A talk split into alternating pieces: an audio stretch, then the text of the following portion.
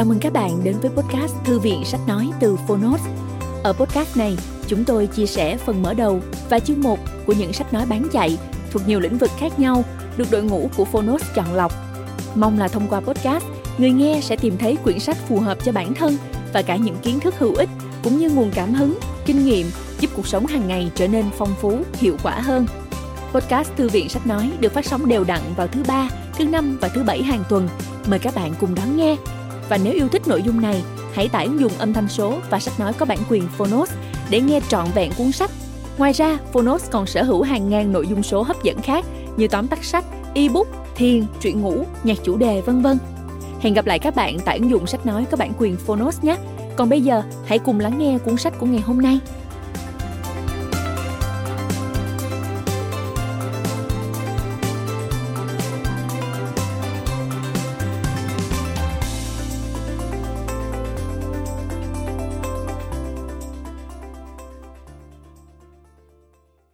Bạn đang nghe từ Phonos.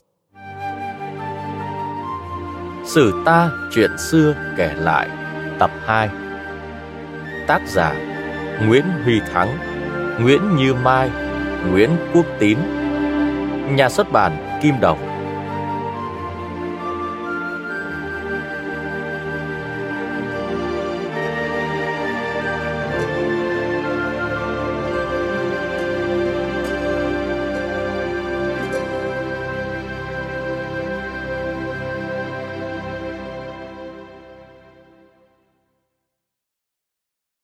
Lý Công Uẩn khai mở vương triều Lý.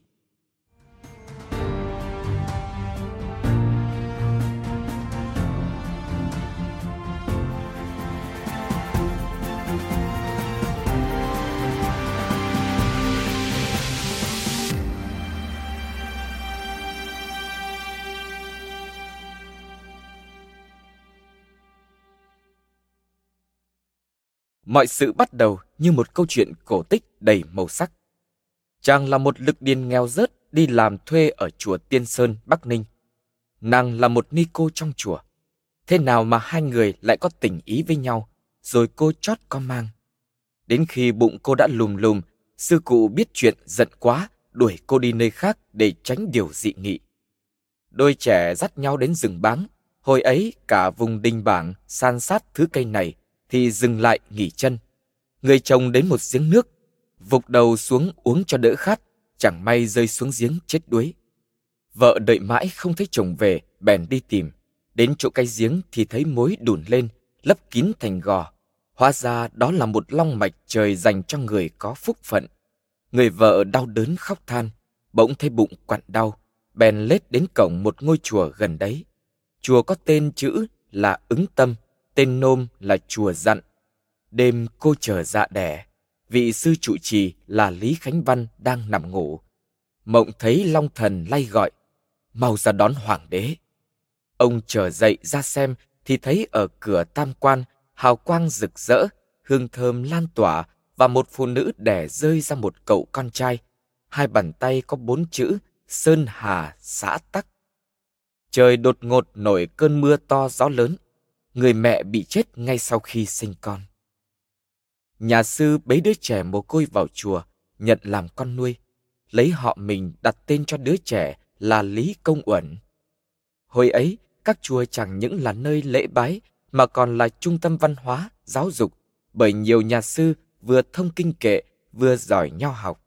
Sống ở chùa, Lý Công Uẩn đã có được điều kiện trau dồi kiến thức tốt nhất khi được sự dạy bảo trực tiếp của nhà sư Lý Khánh Văn, một bậc lão tăng giỏi cả văn lẫn võ. Cậu bé mồ côi rất sáng dạ, bốn tuổi đã nhận được mặt chữ, mười tuổi đã thuộc lòng kinh Phật. Đến khi thấy mình không đủ sức dạy cậu học trò quá thông tuệ nữa, sư Khánh Văn gửi cậu đến chùa Lục Tổ, nhờ thiền sư Vạn Hạnh rèn cặp thêm. Thiền sư là người uyên bác nhất đương thời. Ông đang nhận chức quốc sư trong triều, luôn quan tâm đến việc đời, nặng lòng lo sao cho quốc thái dân an. Thiền sư thương Công Uẩn như con đẻ. Ông dồn hết tâm sức truyền thụ cho cậu những sở học của mình. Thầy trò rất tâm đắc, thường đem chính sự ra luận bàn. Dường như ông chuẩn bị để người đệ tử gánh vác việc quốc gia đại sự. Năm Công Uẩn đến tuổi trưởng thành, triều Lê đang thịnh, chàng theo sư phụ đến kinh đô Hoa Lư dự cuộc thi tuyển chỉ huy quân cấm vệ. Lý Công Uẩn đỗ đầu, chàng được vua Lê Hoàn trọng dụng. Đến cuối đời Lê Đại Hành, Lý Công Uẩn trở thành một võ tướng quan trọng trong triều, nắm giữ một đơn vị tinh nhuệ bảo vệ hoàng thành gọi là Tứ Xương Quân. Lê Đại Hành mất, hoàng tử Lê Long Đĩnh giết anh là Lê Long Việt để cướp ngôi. Ông vua bạo ngược này đặt thi hài vua anh ở giữa sân để uy hiếp quần thần. Chiếc vạc dầu từ thời vua Đinh vẫn để gần đó. Hôm ấy được đổ dầu, nhóm lửa đun sôi sùng sục. Đằng sau vua, những thị vệ đằng đằng sát khí, gươm tuốt sáng lòe, chỉ đợi một cử động nhỏ của ông ta là ra tay. Các quan quỳ mọp trước sân rồng, im thít, không dám động cựa. Ai nấy nghĩ thầm, đến anh ruột vua còn bị giết, huống chi mình. Từ hàng đầu Tứ Xương Quân, bỗng có một người đứng dậy, tiến thẳng đến thi hài Long Việt, bế xốc ông ta lên, đem đặt trước chiếc ngai mà Long Đĩnh đang ngồi, rồi quỳ xuống cất tiếng khóc. Vua biến sắc, quắc mắt định phẩy tay ra hiệu, nhưng nửa chừng lại thả tay xuống, nói giọng đầy bất mãn: "Bãi triều!" Rồi tức tối quay gót lui vào hậu cung. Người đó đâu phải ai khác mà là thống lĩnh cấm binh, điện tiền chỉ huy sứ Lý Công Uẩn. Các quan lục tục tản đi, ai nấy vẫn còn ngơ ngác, không tin được sự việc vừa xảy ra. Hành động nghĩa khí ấy trong khoảnh khắc đã có tác động đến ông vua tàn bạo. Hôm sau, Lê Long Đĩnh xuống chiếu, thăng chức vượt cấp cho Lý Công Uẩn, làm tả thân vệ điện tiền chỉ huy sứ, đồng thời ra lệnh an táng vua anh đúng nghi thức, với thụy hiệu là Lê Trung Tông, tuy mới làm vua được ba ngày. Dù là để mua chuộc lòng người thì cũng cho thấy sự nể trọng của ông ta đối với Lý Công Uẩn. Khi ông vua thác loạn Lê Long Đĩnh, còn gọi là Lê Ngoại Triều, ốm liệt giường, thì cũng là lúc trong dân lan truyền những lời sấm ký về sự thay đổi triều đại.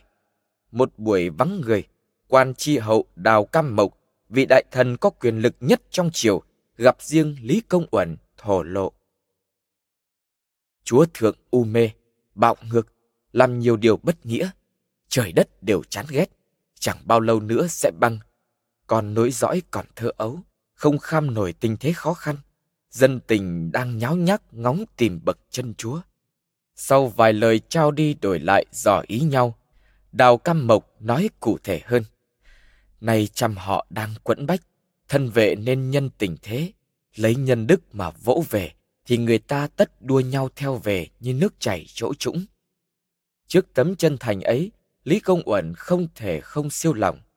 Cuối tháng mười một năm một nghìn không trăm lẻ chín, Lê Long Đĩnh chút hơi thở cuối cùng khi Lý Công Uẩn đang đem quân đi dẹp một cuộc nổi loạn ở vùng Hội Quan Tam Điệp.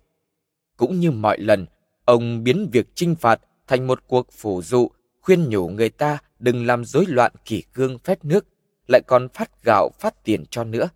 Ông không thể biết rằng sáng sớm hôm ấy, ở Hoa Lư đã diễn ra một sự kiện trọng đại liên quan đến chính mình. Sau hồi chống nghị triều trang trọng khác thường, trước đông đủ văn võ bá quan, Đào Cam Mộc báo tin nhà vua đã băng hà, rồi nói: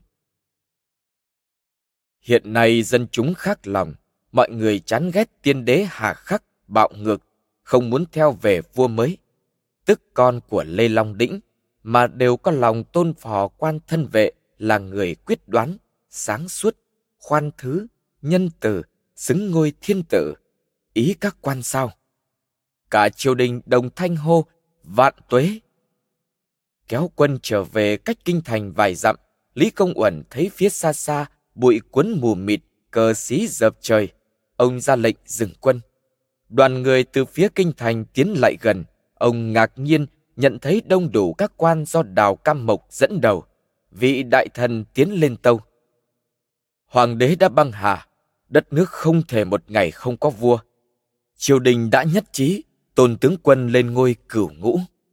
Nói đoạn, ông cùng các quan và binh sĩ cùng quỳ xuống trước ngựa của tướng quân họ Lý, tung hô như trước đấng thiên tử. Mùa xuân năm Canh Tuất một nghìn không trăm mười, Lý Công Uẩn chính thức đăng quang, đặt niên hiệu là Thuận Thiên, được sử sách gọi là Lý Thái Tổ. Xuất thân là Phật tử, được dạy dỗ bởi các thiền sư, nhà vua thấm nhuần tư tưởng bác ái, nhân đạo của đạo Phật. Vừa lên ngôi, ông đã ban lệnh xóa nợ thuế cũ cho những người nghèo khổ, đồng thời miễn thuế cho nhân dân cả nước ba năm liền. Ông cũng bãi bỏ các quy định hà khắc và cho phép mọi người, ai có điều gì oan ức thì bẩm báo, nhà vua sẽ đích thân xét xử. Nhà vua tôn sùng đạo Phật và lấy tôn giáo này làm chỗ dựa tinh thần cho vương triều. Trong những năm cầm quyền, ông cho xây dựng và tu sửa nhiều chùa, đúc nhiều chuông ở kinh thành và các nơi khác. Với cương vị hoàng đế khai sáng triều Lý, trước hết ông lo xây dựng vương triều, củng cố chính quyền trung ương.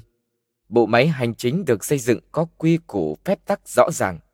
Cả nước chia làm hai mươi tư lộ, các thế lực cát cứ địa phương bị dẹp yên. Chế độ thuế khóa rất nhẹ để dưỡng sức dân. Đất nước khởi sắc, thay đổi từng ngày, mùa màng liên tiếp bội thu, dân tình phấn khởi. Lý Thái Tổ đã đặt cơ sở và định hướng ban đầu nhưng rất căn bản cho sự tồn tại của vương triều và sự phát triển của đất nước. Tuy nhiên, dấu ấn lớn nhất ông để lại cho hậu thế, thể hiện tầm nhìn xa trông rộng của ông, là rời đô về Thăng Long, xây dựng nên một kinh thành xứng đáng là trung tâm của cả nước mà nay là thủ đô Hà Nội. Mùa xuân năm Bậu Thìn một nghìn không trăm hai mươi tám, Lý Thái Tổ lâm bệnh rồi từ trần ở Điện Long An, trị vì được mười chín năm, hưởng thọ năm mươi lăm tuổi. Nhà vua đã đưa xã hội rối ren cuối thời Tiền Lê đi đến ổn định, mở ra thời kỳ thịnh trị của đất nước. Linh cữu nhà vua được đưa về an táng tại quê nhà và thờ chung với bảy vị vua họ Lý kế tiếp, gọi là đền thờ Lý Bát Đế ở Đình Bảng, Bắc Ninh. Cảm ơn các bạn đã lắng nghe podcast Thư viện Sách Nói. Podcast này được sản xuất bởi Phonos, ứng dụng sách nói có bản quyền và âm thanh số dành cho người Việt. Hẹn gặp lại ở những tập tiếp theo.